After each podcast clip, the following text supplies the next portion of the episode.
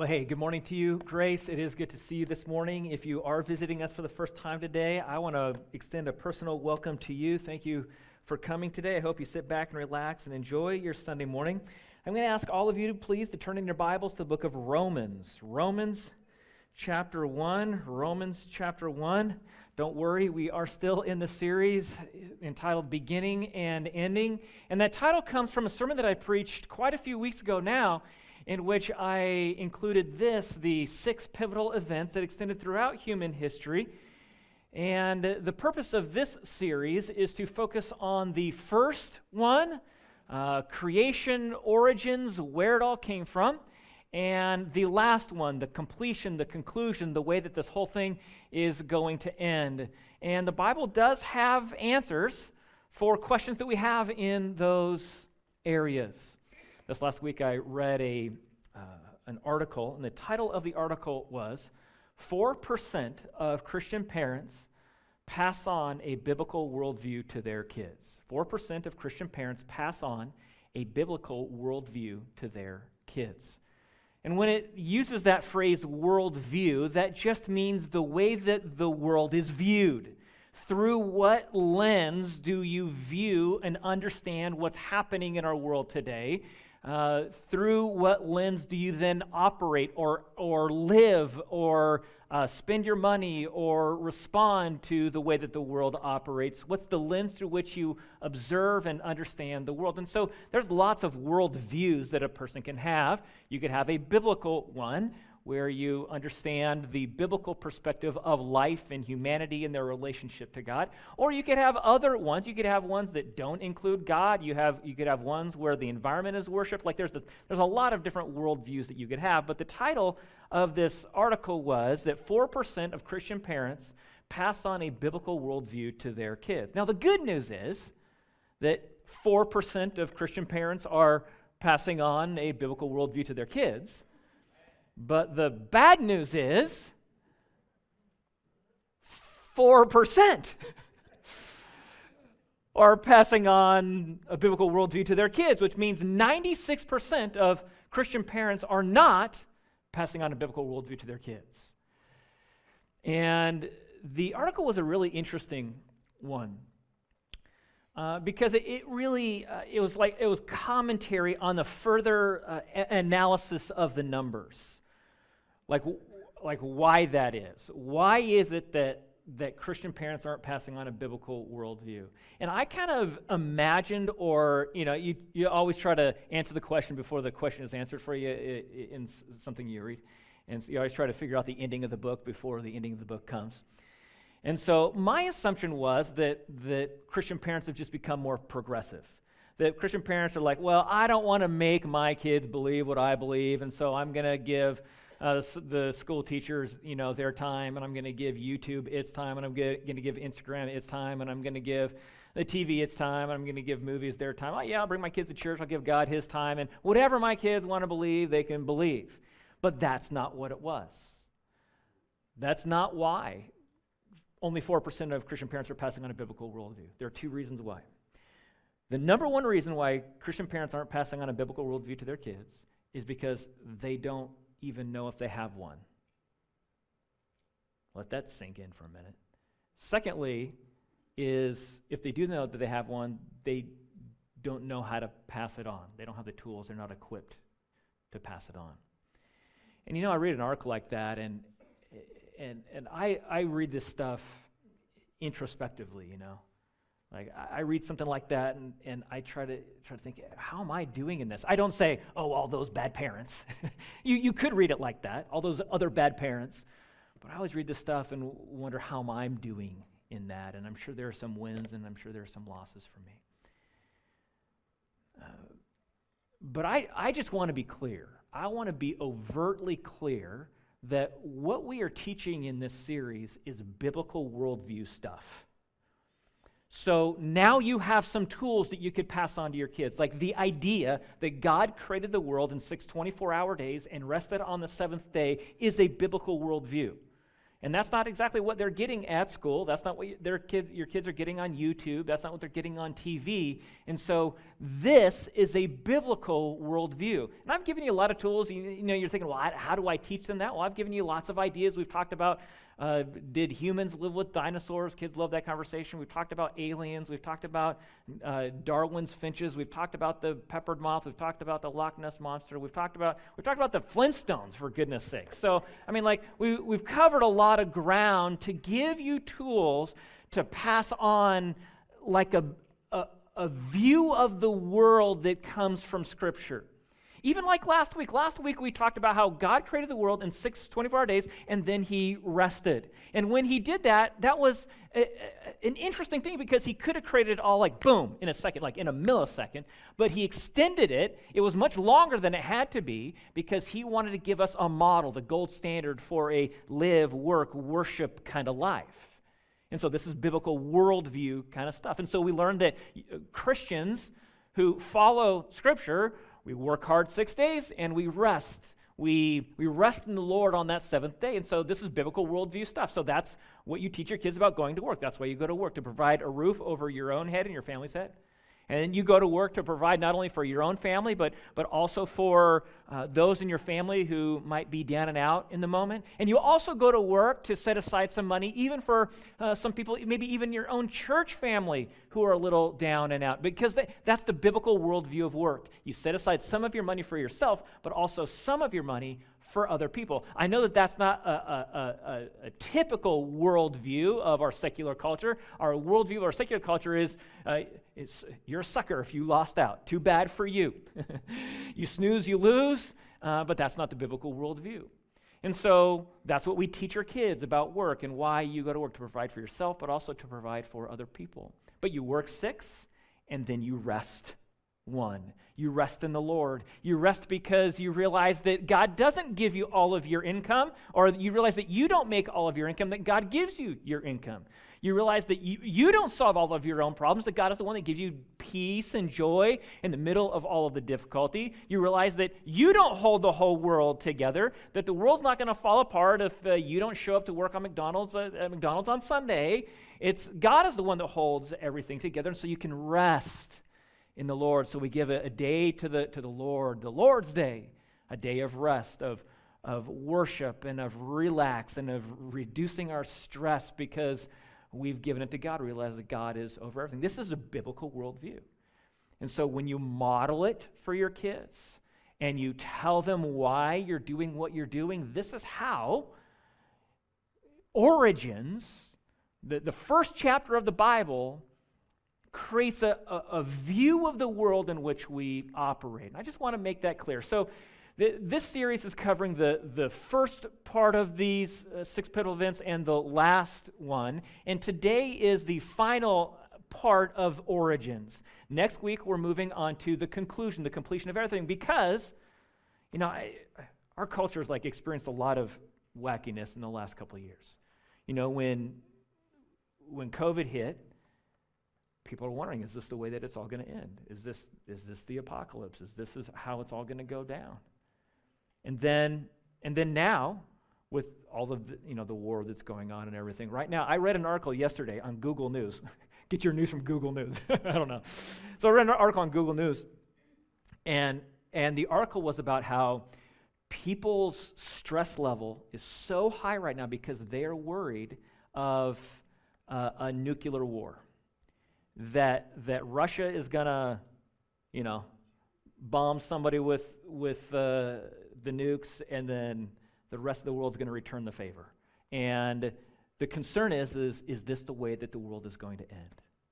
Are we like at the brink of the apocalypse? But do you know the Bible has answers to these questions? We don't have to wonder the answers to any of this. And so next week we're going to start talking about the ending, the way that it is going to end, so that, so that we can have a worldview that's clear, that, it, that is settled in the Lord's direction, the Lord's program for our world. But anyway, today is the last one in this section of creation. And there's a lot of speculation when it comes to the origins of, of everything the origins of the universe, the origins of humans, and the origins of the earth. And one of those speculations is that there are hidden messages in the cosmos. There's a, an article on Live Science Magazine and livescience.com. I highlighted it and red arrowed it so you can see what the title was. But the title is Did the Universe's Creator hide a message in the cosmos? And the subtitle to that, if you can't read it, is Why a Physicist is Looking for That Message.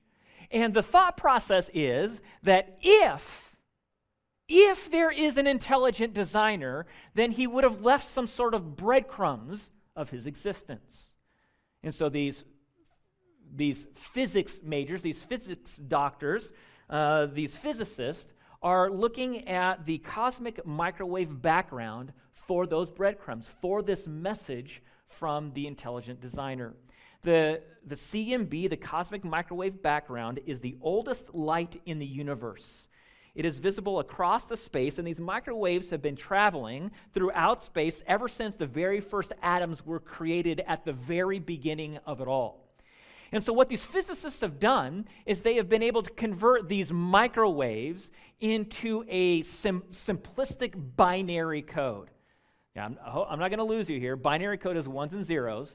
The CMB binary code is this so they have taken the, the microwaves that, that, are, that are from the origins of the very first atoms that have just been bouncing around the universe ever since the, the, the very first, and they've reduced it down to a binary code because their thought is, is that any intelligent life could, could notice a, a pattern, a repetition in binary code.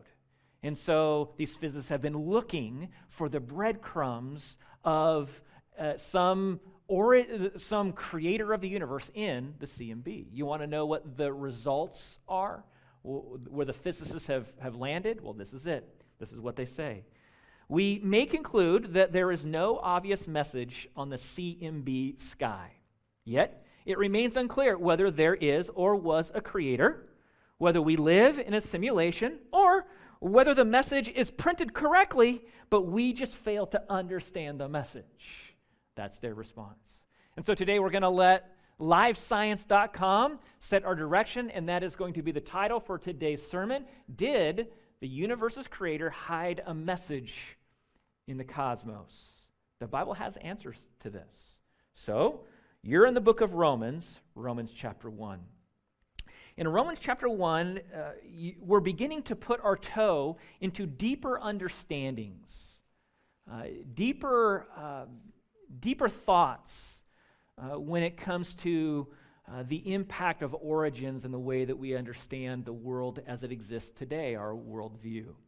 And so let's read Romans 1 18 to 25, and then we'll uh, study it a little bit further.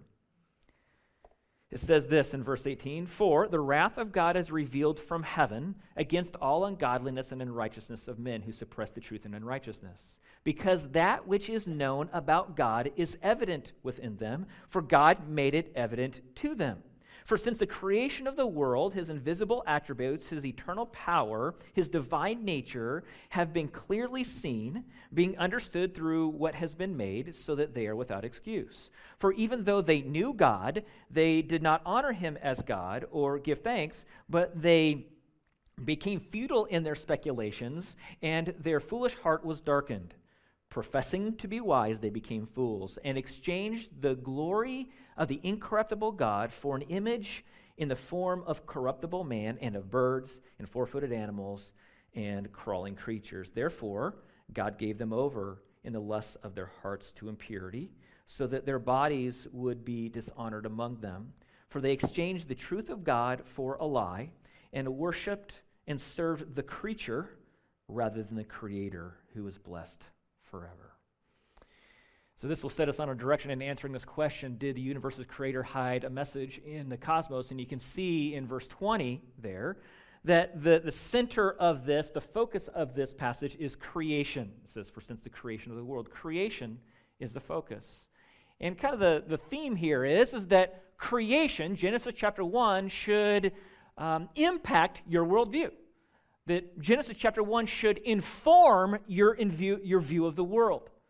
That, that Genesis chapter 1, that creation should impact the way that you understand the way that the world operates. But for some people, they reject it. That's kind of the point here. The creation should inform, impact, refine your understanding of the world, but some people, they don't want to hear it. Let's go back to verse 18 of Romans 1. It says, For the wrath of God is revealed from heaven against all ungodliness and unrighteousness of men who suppress the truth in unrighteousness. Now, this is referring to evolution. This is referring to the Big Bang Theory. This is referring to time and chance produced everything that we have. The focus here is creation, and there are people who suppress the truth about creation, who suppress the truth about the existence of God and his revealing of his existence, his divine nature through, through creation. Instead, they have come up with different alternative views. And as a result of that, in verse 18, it says, For the wrath of God is revealed from heaven against those people who suppress the truth. And so when we read like about God's wrath, sometimes we apply like a human understanding of the word wrath to God. We like anthropomorphize God a little bit, where when we think of wrath, we have our own English word and we have our own American understanding of wrath. It's like a, a visceral response, an emotional response to a negative thing, and it's bam, you know, you experience the wrath of Nathan, you know. That's how we understand the word wrath. And so sometimes we apply that to God, that this is some sort of emotional tantrum of God as a result of something. But what's great about uh, the way that the New Testament was written, it was written in a very specific language. And it wasn't written in English. I know you're looking at your Bibles in English. This is a translation. It was originally written in Greek. And Greek has many words to describe a word that we only have one of. Like an example would be love. You know, I say I love burritos and I love Tanya and the only way that you understand what kind of love that is is by the context of that sentence, right? But in Greek, that's not the case. There are many different words for the word love to know specifically what that word meant. And the same is true with this word wrath. An emotional wrath, a Greek word is thumos. That's the that's the Greek word for an emotional tantrum, a visceral response, kind of anger. But that's not the word that is used here. The word used here is orge. Orge is a rational wrath. This isn't based on temper. This is a wrath like a like a judge in a courtroom kind of wrath. You know, a judge in a courtroom is eh, he doesn't get emotional. He he is very stable. He is very rational, and he is just levying a, an appropriate discipline upon someone who deserves it. And so this is God's wrath. And the, the scripture is like a, a record of God's wrath throughout human history. When Adam and Eve were uh, ejected out of the Garden of Eden, that's God's wrath. When Sodom and Gomorrah, when fire came from, from the sky and, and consumed Sodom and Gomorrah, that's God's wrath. And so this isn't referring to like a permanent eternal wrath. That's another kind of wrath of God, another description. This is referring to a, a, a, uh, a continuous, immediate thing that's happening now. So, Sodom and Gomorrah, or, uh, or the, the flooding the world. Flooding the world wasn't an emotional, oh, I get so mad and so I just want to get him right now. It's, it's a part of God's wrath, orge, a rational judge that is meting out an appropriate judgment. And that is the kind of wrath that falls upon a world or a people who reject the truth about God's existence and the revealing of God's existence. Verse 19. Because that which is known about God is evident within them. For God made it evident to them. Think about this for a minute. Everything that you know about God, even like saying the word, e- even like thinking about a deity at all, the only reason that you can do that is because God has revealed himself to you. We would know nothing uh, about anything about God unless God revealed himself, or his words here made it evident that he has given evidence to the fact that God exists. Now, what is that evidence? Verse 20. For, for since the creation of the world, his invisible attributes, his eternal power, his divine nature, have been clearly seen, being understood through what has been made, so that they are without excuse. The universe that was created in six 24 hour days and God rested on, on the seventh day, that is the same universe that we live in. The same earth that was created in those six 24 hour days is the same earth that we live on today. And this earth declares things about where it came from. And verse 20 tells us what those things are that there is an eternal power and that e- eternal power is divine. There's divine nature in this. And so the the earth declares God's glory. The universe declares God's glory. The sun, the moon, the stars declare God's glory. The, looking at the intricacies of DNA declares that there's a God. Looking at the, the, the refinements of a human eye are just astoundingly detailed. And when you look at all of these things, it, there's got to be a power that is divine behind all of this. So I think this through there are breadcrumbs that have been left.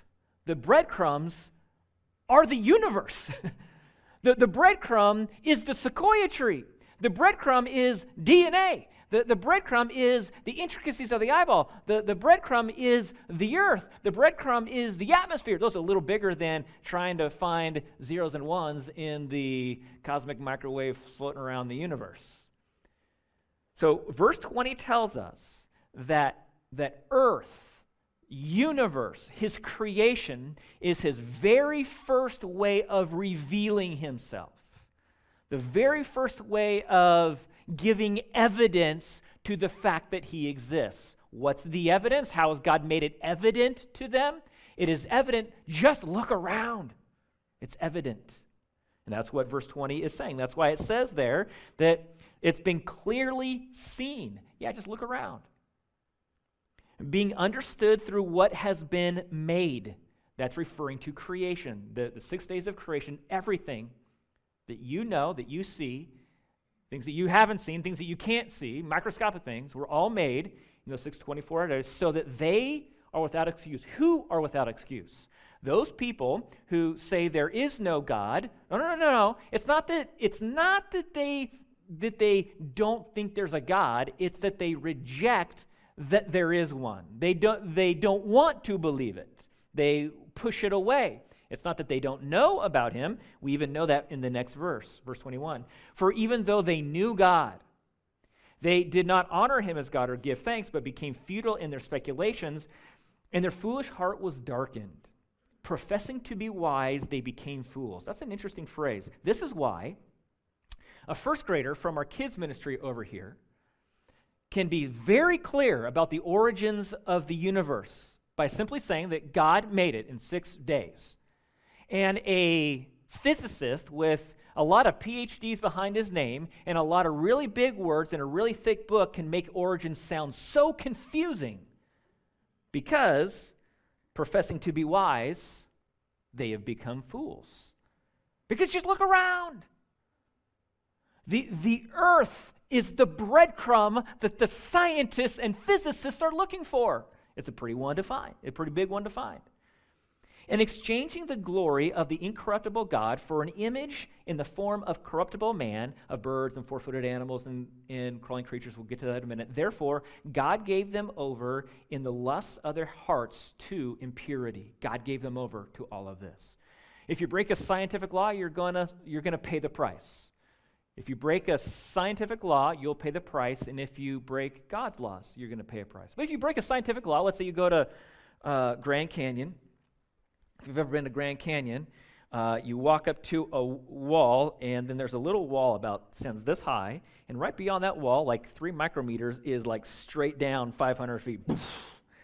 you know, so you walk up to this, you have a little three foot thing and then it's straight down. And so then you, ha- you have some, some goofs that run all the way up to that and then they step up on that thing and then they take a picture. I don't know why they even step up on that thing. I mean, you could stand right here and take the same picture, but no, no, no.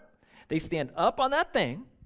And if you say, oh, you know, I think I'm going to test the law of gravity and I think I can fly and I'm going to jump off, you're going to pay the price. There are lots of stories they have books that they sell in the national park gift shop about all the people who tried just that. and it's called Deaths in, in the National Park. Almost every national park has a book like that. There, it's interesting reading if you're interested. so you pay a price if you break a natural law, and you pay a price if you break a moral law of God. You suffer if you break these laws. And it talks about in verse 24 God gives them over to the lust of their hearts to impurity. God lets you go as far down the slippery slope as you want to go. That's it's kind of a scary thing, you know. I mean, you can begin to doubt six days of creation, then you can begin to um, second guess it, and then you can begin to reject it, and then you can begin to deny it, and then you can come up with with the reasons why it's it's all the big uh, farce. And God will continue to let you go. And that's not just in your view of origins, that's in every aspect, every part of sin. God will let you go as far as you want to go. You know, the, the gospel is such a wonderful thing. It's, it, the gospel is so strong that it can save anybody. But sin is also very powerful, and God will let you go as far into sin as you want to go. And sometimes that's what, how far people go. Sometimes they go so far. It's not just. Uh, it, it's not just, it, it's interesting. In verse 24 says, God gives them over uh, to the lust of their heart to impurity, so that, uh, so that their bodies would be dishonored among them, for they exchanged the truth of God for a lie. And they worship the creature, they worship and serve the creature rather than the creator. It's not that they exchanged God's truth for nothing. I have never met a person that says, no, no, no, I don't believe that God created the world. I believe nothing. There's not a book out there that, that says, I believe nothing. That'd be a very short book. We, we, humans are like in, intrinsically religious people. We, we need to believe something. And so notice what it says here. It says that they exchanged the truth about the existence of God and the revealing of God through all of nature, through the world, they exchange that truth of God for a lie. And what is that lie? That lie is they start worshiping the creature. They start worshiping the ozone layer. They start, start worshiping the dolphins. They start worshiping the killer whales. They start worshiping the water. They start worshiping the air but they d- neglect the creator of it all. And so that's why wrath comes upon the world because of the truth of God that's declared in the cosmos, that's declared in your eyeball, that's declared in your DNA, that's declared on this rock that we live on, that's declared in the trees that we breathe air from, is all rejected. And so the question is, is did the universe's creator hide a message in the cosmos? The answer is yes. What's the message? There is a God. That's the message. There has to be a God. Just look around. Look at the universe. Look up at night. There has to be a God. There has to.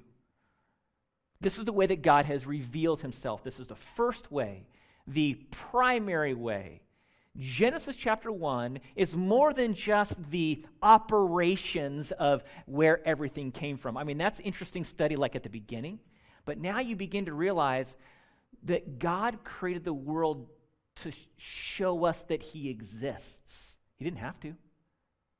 He could have stayed hidden, but he showed us that he exists. God reveals himself in a lot of ways and in Romans chapter 1, verses 18 to 25, is one of those ways. It's called general revelation. There are two ways, actually, that God reveals himself. One is general revelation, and one is called specific revelation or detailed revelation.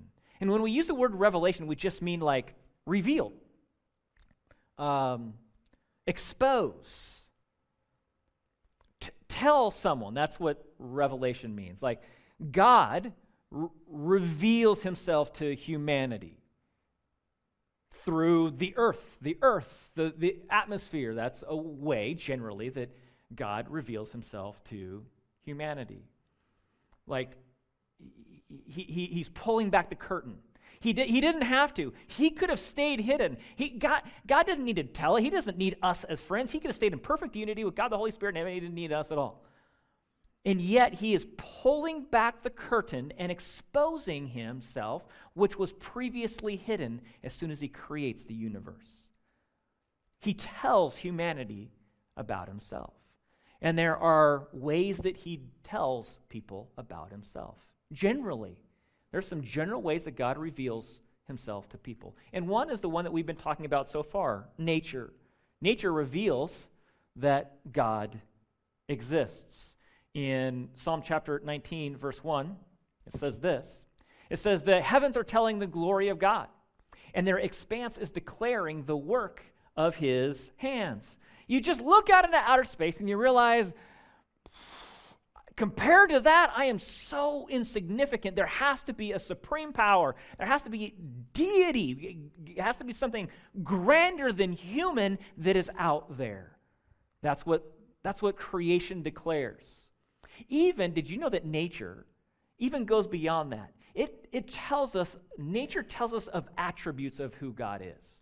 Check this out. In Acts chapter 14, it says this In the generations gone by, he permitted all the nations to go their own ways. And yet, he did not leave himself without witness. So, f- follow what this is saying here. God allows people to spread out all over around the world. And yet, God didn't allow these people to go everywhere without evidence. That's the verse 19 word. Without evidence of Him and His goodness. He, he, he, gave them, he gave them a, a witness of him. And notice what that witness was. It says that he did good and gave you rains from heavens and fruitful seasons, satisfying your hearts with food and gladness. God shows his goodness by providing food, by providing rain. As a matter of fact, in Matthew chapter 5, it says that God causes the sun to rise on the evil and the good and the rain to fall on the righteous and the unrighteous, meaning that God allows both good and evil people to grow crops with the sun, that God allows both righteous and unrighteous people to grow their crops with the, with the rain that comes all from God. God's goodness is seen through nature. And so, at its very basic aspect, nature is a general way of God revealing himself or a general evidence of God's existence. But there are more. How about this one? Providence. God's providence. By studying history, by looking through the rearview mirror, we can see that God has a, a, a plan. He has like, like a, a, a, a program that He is slowly revealing to us as we go throughout human history. If you come on Wednesday nights, uh, our prime time, our verse by verse, we're studying uh, two books of the Bible, Ruth and Esther. And we've talked about God's enormous sovereignty. Sovereignty is what's described in these verses as this enormous power. God has power to do anything that he decides to do. He can do anything that he decides to do. That's his sovereignty. But providence is something different, a little nuance to that. Because the sovereignty doesn't just get rolled out in his emotion. You know, I got mad, so boom, gonna flood the world. Ha ha, I got them, that'll show them. That's kind of how we imagine things to happen. But that's, that's, not, that's not how God rolls out his sovereignty, his power. I mean, he can do anything that he wants, but it is rolled out through his program, his providence, his plans on, on planet Earth. And sometimes his plans are really hard to see as, we're, as before they happen, but we can see them after they, you know, 2020 hindsight is great. And so Job talks about that in uh, Job 38. This is what he says. He says, have you entered the storehouses of the snow, or have you seen the storehouses of hail, which I have reserved for the time of distress, for the day of war and battle? Question mark. He's saying, What are the chances of it snowing on the exact day that I needed to snow for battle? What are the chances of that? God reveals himself in his providential, it's not just nature. It is God orchestrating things on, on planet Earth to, to work things out. What are the chances that the, the Germans were, were stopped in Russia in World War II because of the snow? What are the chances of that? It's God's providence. And then in Psalm, Psalm 57, verses 6 and 7, it says, God is the judge. He puts down one and he exalts another. The Bible talks here and other places about how God installs leaders uh, in, in places around the world by his providence, by his design. What are the chances that as Hitler and Stalin are rising to, to power, that then at the same time you have Churchill and Roosevelt that God placed there to be a, to be a brick wall against the evil that was rolling throughout the world? What are the chances of that? It's God's providence in putting leaders into place at the right time in the right ways. Those of you who come on Wednesday nights to our Esther and our Ruth, you, you are intimately familiar with the providence that were in the lives of people that, uh, that they could not have imagined that God would have worked it out. But once they get through it, they can look back and say, wow, God is working through all of these things. Just the, just the fact that there are so many lucky events all strung together begins to speak of God's providence. But that's not the only way that God reveals himself through nature and through providence. There's other ways too, generally, through preservation. God preserving humans, God preserving uh, every, everything on planet Earth, for instance. Scripture talks about humans in this way. For in him we live and we move and we exist. You know, when the flood occurred in Genesis, the Genesis flood, the, the, the, the, the, the water, the atmospheric water, most of it left the, the air and it was poured out down onto planet Earth. There was, before the flood, it was very thick um, marine layer. It was like a greenhouse all the time, very stable, very stable environment. Uh, didn't have all the storms, didn't have the, have the UV rays that, that we have today because it was a very thick atmosphere. And as soon as all that water poured, that's, that's where all the water came from to fill up planet Earth, to flood the entire world. And and so then, now all that water is here on in the oceans. That's the water that we have today, is that came out of the air. And so now we have UV rays that we never had before. We have storms. There are weather patterns. The four seasons all come as a result of these changes in the the world that is around us. And if it wasn't for God maintaining humanity, humans would have already died off from a very harassing planet. We would already all be gone. And, and if it wasn't for God protecting us, if, if we could have figured out how to survive, we would all killed each other. and so God protects humanity on planet Earth, but it, it's, even, it's, even, it's even more detailed than that. Colossians 1:17 says, "He is before all things, and in him all things hold together." This is a universal preservation that, that God does for us. If you've ever taken a science class, like Intro to Science or Biology, whatever the first one is, you'll know that the atom is like a, an anomaly. The, the, the atom is, is like an enigma to scientists. Because an atom is supposed to, if it followed all the laws of nature, an atom is supposed to just fly apart. An atom is supposed to just explode. But there is some force that is holding that atom together. And scientists don't really know what the force is that is holding that, that atom together. Well, what is the force? That force is general revelation of God's preservation of even the most basic building block of life, the atom. If the atom wasn't an atom, then none of the rest of this would be this. And so the very fact that we even still exist is general re- revelation that God is holding things together. Now, if that wasn't enough for you, God also generally reveals himself through conscience. The fact that, that there is right and wrong. Where did that even come from? Uh, the, the fact that, the fact that a, a uh, culture that is completely untainted by outsiders, uh, some, some some group of peoples in the middle of the forest in, in some place in the world that no one has ever reached. They have morals, they have expectations, they have laws, they have uh, rules. Wh- why? Where did that even come from? Well, the Bible tells us that. Romans chapter 2, you can look at it in your Bible or can, it's on the screen. Romans chapter 2, verse 14. It says, For when Gentiles who do not have the law do instinct- instinctively the things of the law, these, not having law, are a law to themselves. So stop right there for a minute. Let, let me kind of unwrap these words a little bit. He's saying, okay, we have these Gentiles. They, they have never been exposed to Moses. They've never been exposed to the Mosaic law. They've never been exposed to the Ten Commandments. They've never been exposed to the, the way things that God wants them to be. And yet, they have laws don't kill. Why? Eh, we have people that have never been exposed to the Ten Commandments, thou shalt not steal, and yet they have criminals who steal and they put them in jail. Why? They have no sense of God's law. They have no sense of God's morality that is given directly through, through the angels to, to Moses. Why do they have that?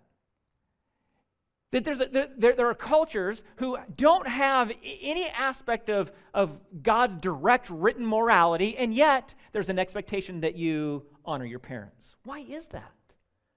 Why? Well, keep reading. Look at verse 15 in that they show the work of the law written on their hearts. God wrote morality on humans, human hearts. Why do humans all around the world have a propensity to create laws and to obey laws? Because God has written it on their hearts. Their conscience bearing witness and their thoughts alternately accusing or defending them, meaning, I did do that or I didn't do that. All built within inside of them. Where did that come from? This, this conscience willing to obey a law or willing to, to create a law all comes from general revealing that God exists and is in it in someone's heart. And so now the question is in all of this, you look at these things in the way that God has revealed himself. This is the evidence that God has given people generally about him. And the question is is are these four enough to save somebody? I know we just went a little deeper. You're like, what? Okay, like sun, moon, and stars. Is that enough to save somebody? You look at the sun, does, does, does that save you? The, the, the, the, fact that, that God providentially, the fact that, that things, um, lucky things happen to happen in a string in an order, does that save anybody? The, the fact that the atom is held together, it, it, does that bring salvation once you see that and know that? Okay, you're starting to get the point here. Just because someone has a, a conscience, does that save somebody? No. So, this general revelation is wonderful. This is the primary way, the first way that God has revealed himself is through nature, is through the world, is through plants and animals and, and all of these things. But that's not the only way that he has revealed himself. There is also specific revelation. Specific revelation is different. While general revelation generally is things, you know, like um, the law, you know, the fact that there, there is law, or mountains, or sun, or history. You know, th- these are all aspects of God's general revealing. But specific revelation, the way that God has specifically revealed himself, is primarily through words or very specific, detailed things. Very specific. Primarily words, though. Here are some ways that God has specifically or in a detailed way revealed himself, shown himself to humanity. He has appeared on planet Earth before. These are called theophanies when they when God shows him shows up and makes himself known. You can think of the a pillar of cloud and uh, the, the cloud pillar and the fire pillar that led the nation of Israel out of Egypt. That was God. That was a theophany. Boom, God here on planet Earth. When um, when uh, when Jacob wrestled with the with Jesus, that was a Christophany. Jesus Christ being here on on planet Earth. The burning bush Moses seeing the bush that never burned up. That was God here. Now, ha- have you ever seen a bush that didn't burn up? Have you ever wrestled with Jesus? Okay, so that wasn't specific revelation specifically to you. But there's other specific revelations, maybe, maybe some of these other ones. Okay? God has directly communicated to people in Scripture. He directly communicated with an audible voice to Adam in Genesis chapter 2, to Cain, to Noah in Genesis chapter 9, Now, God probably has not spoken in an audible voice to you, He has not spoken in an audible voice to me. God spoke in the Old Testament in dreams to Abimelech and to Joseph in Genesis 37. But God has not spoken to me or probably you through dreams either.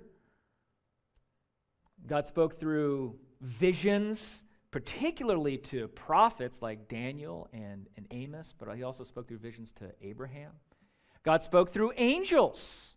You know that uh, angels were the conduit of the law of God to, to Moses, that God used the angels as the conduit. So God speaks through the angels to, to Moses and to the people of Israel. When uh, the birth of Jesus came and the angels came and they declared to the, the shepherds that the, the, the, the Christ has been born in Bethlehem and you should go see him, that was all done God speaking through the angels. But when's the last time an angel spoke to you? This is all God's direct revealing, the direct evidence to various peoples of Him and His existence and the truth about Him. Probably the most famous, the one that you're thinking of, is when Jesus came to earth. That's called the incarnation. When the second person of the Trinity, uh, Jesus, came to earth. He didn't leave his divinity behind, he brought his divinity with him. He was God and man.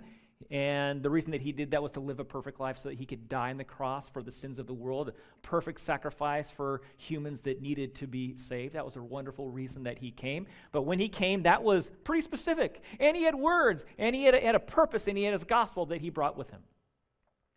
But you weren't alive during that time, were you? You didn't see Jesus walking around, did you? But there's, there's another way.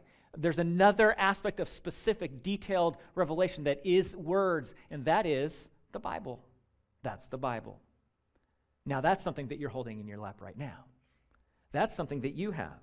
The Bible is God's written revelation to you and to me. And through this, we can correctly interpret all of the other revelations that God has provided for people. And so that's the one, that's the one that you have. And so yeah, you look at these again, you go back here and you look at these and you think, okay, so what is actually necessary for salvation? Like, what, what is needed for someone to be saved, right? W- one is knowing that you need to be, right? N- knowing that there's sin. And the second then would be uh, knowing the way, knowing that you need to be saved, knowing that you've done something that you shouldn't have done and there's a result of that. And so I need someone to rescue me from that sin, from that thing that I shouldn't have done. And then the way to be saved through faith in Jesus Christ. So that's what's necessary for salvation. So you, so you look at these two. You say, okay, is there enough in general revelation to save somebody? Like just by looking out in the stars, looking out in the universe, convincing someone that uh, God made the world, is that enough? Does that save? I think we'd all say no, that's not enough. But then let me ask you in, in specific revelation, in the Bible, is there enough in the Bible to save somebody? Let's just say the Bible just washed up on a shore of a people group that had never heard of anything and they got the Bible. Is there enough in here to save them or do they need you to communicate it to? No, yeah, there's enough in Scripture. There's enough in Scripture to save somebody. And so that's this is the, what's what Romans chapter 1 verses 18 to 25 is describing this, this process, moving somebody from the basic general understandings that God exists to a more specific and detailed uh, aspect of this saving grace of Jesus Christ. So it'd be like it'd be like um, it'd be like this, you know, someone in uh, in Africa in a, some middle forest where nobody has ever been before, a language that nobody ever knows before. But there's someone in that, in that tribe, in, in that clan in Africa, when they look up into the universe, they say, wow, there is obviously a power there that is bigger than me. It's some divine something out there. And and then they, they realize that they have a conscience and they, they're sensitive to that conscience and they, they want to do right, but they know that they don't always do right. But that's about all that they know. But then there's some family in Ohio, young couple, have, have three little little ones. And, and they start to get the, the sense that, that God might want them to go to Africa to be a missionary. And you're like, why Africa? God, like, I mean, I'd go anywhere. I'll they'll go anywhere, just not Africa. Why Africa? So they end they take their three little kids, they go off to Africa. They, they start to learn a language that, that they've never known before. And they learn enough about that language that they could tell people about who Jesus is. And they go in and they find that people group and they tell them that, what they know about Jesus. And so that person that, that had already lived up to the amount of information that they did have, the general revealing that they had, now God can lead them in further information and it could be fully revealed of the way of salvation. That's the story. But the point of Romans chapter 1 is, is that most people reject the very first one on general revelation. That's the point of all of this. God reveals himself in so many ways, but most people are rejecting just the fact that the earth declares God. they reject that part. They're not interested even in, in that part of his revealing, much less any of the other aspects of his revealing. And so God says that he gives them over to that desire. He lets them go further and further and further I mean, they are, as, it's, as it says in verse 20, they are without excuse.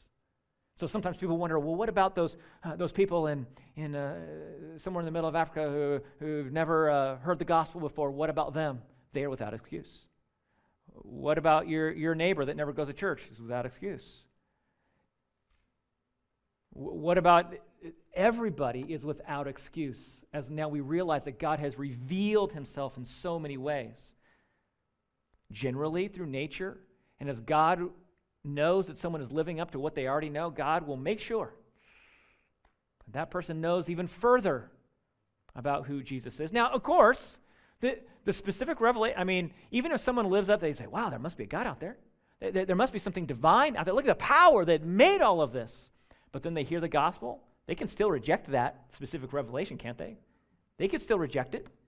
There, there are people all around the, the, America today that have heard the good news of Jesus and they say, eh, I'm not, I'm not into that. And God will let them go as far away from Him as they want to go. And so what happens is, is people come up with their own beliefs. It's not that they don't believe anything. They just come up with another belief system. So, now speaking of worldviews, understanding the world through a biblical context, now you know why all the religions in the world exist. Because people don't like the truth that's in the Bible, they reject that, and so they pick another one. They, nobody ever says, I believe nothing. They just start believing something else.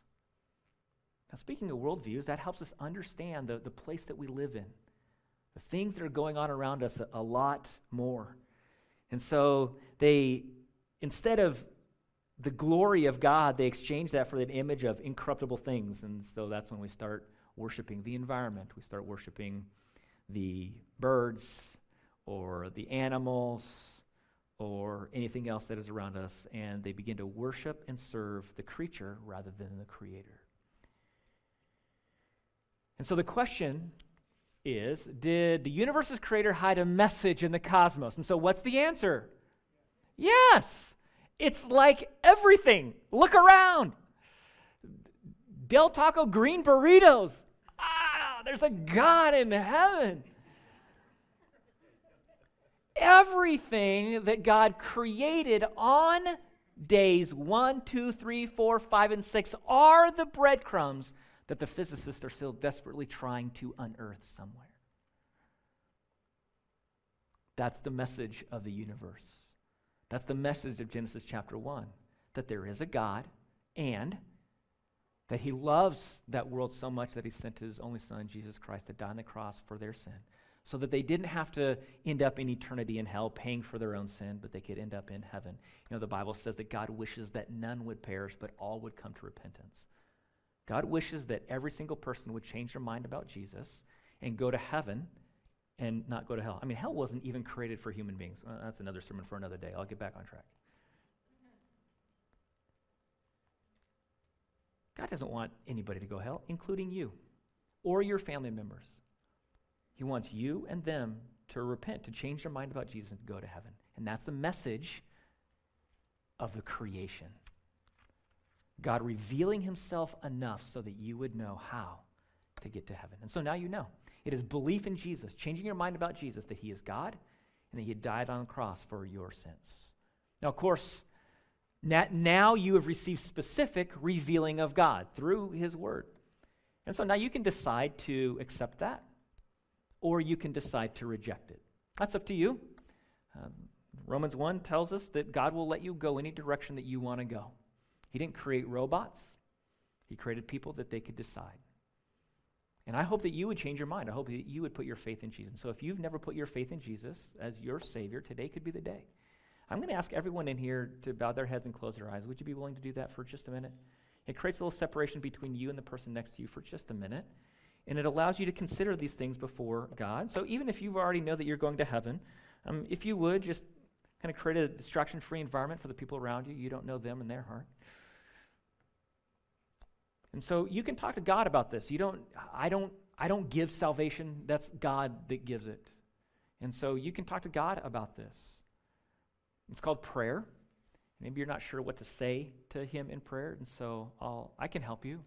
If you want to put your faith in Jesus today, to have him remove your sins, to have his death apply in your life, to have your sins removed so that you can have eternity in heaven, all you do is you change your mind about Jesus. You believe, you trust in him. And so you talk to him about that. You just say that back to him. Here's what you can say. You can say, God, I know that I've sinned. I know I've done things I shouldn't have done. And I realize that that, that creates a, a future, a destiny for me that is terrible in hell. And I know that I need a Savior. I need someone to rescue me from that. And I believe that Jesus is that rescuer. I believe that He is the Savior. I believe that He is God. I believe that He came to earth and He died on the cross for my sin. And I believe that he rose from the grave, proving that he is God and he can remove my sin. And I put my faith, my trust, my belief in this Jesus. I put my eternity into his hands. And God, though most of the people in this uh, room are, are already saved, we, we praise you for your revealing. We, we thank you for giving us the, the, the evidence we thank you that you have made it evident to us about you. Because you didn't have to. You, you could have remained hidden, you could have remained on your own and been completely justified doing so, but your grace has allowed you to reveal yourself to us. And God, I do pray that you would help us to uh, apply what we've learned through the book of Genesis and through Origins, apply it to our understanding of our world and our culture that we live in today. I know it's applicable. We've seen it now applicable. And, and I pray that, that you're revealing through, through your, your world and then eventually through your word would help us in the culture that we live in today. And we thank you for your provision for us and all these things. And that's why we worship you as a corporate group today. We praise you for it in Jesus' name. Amen.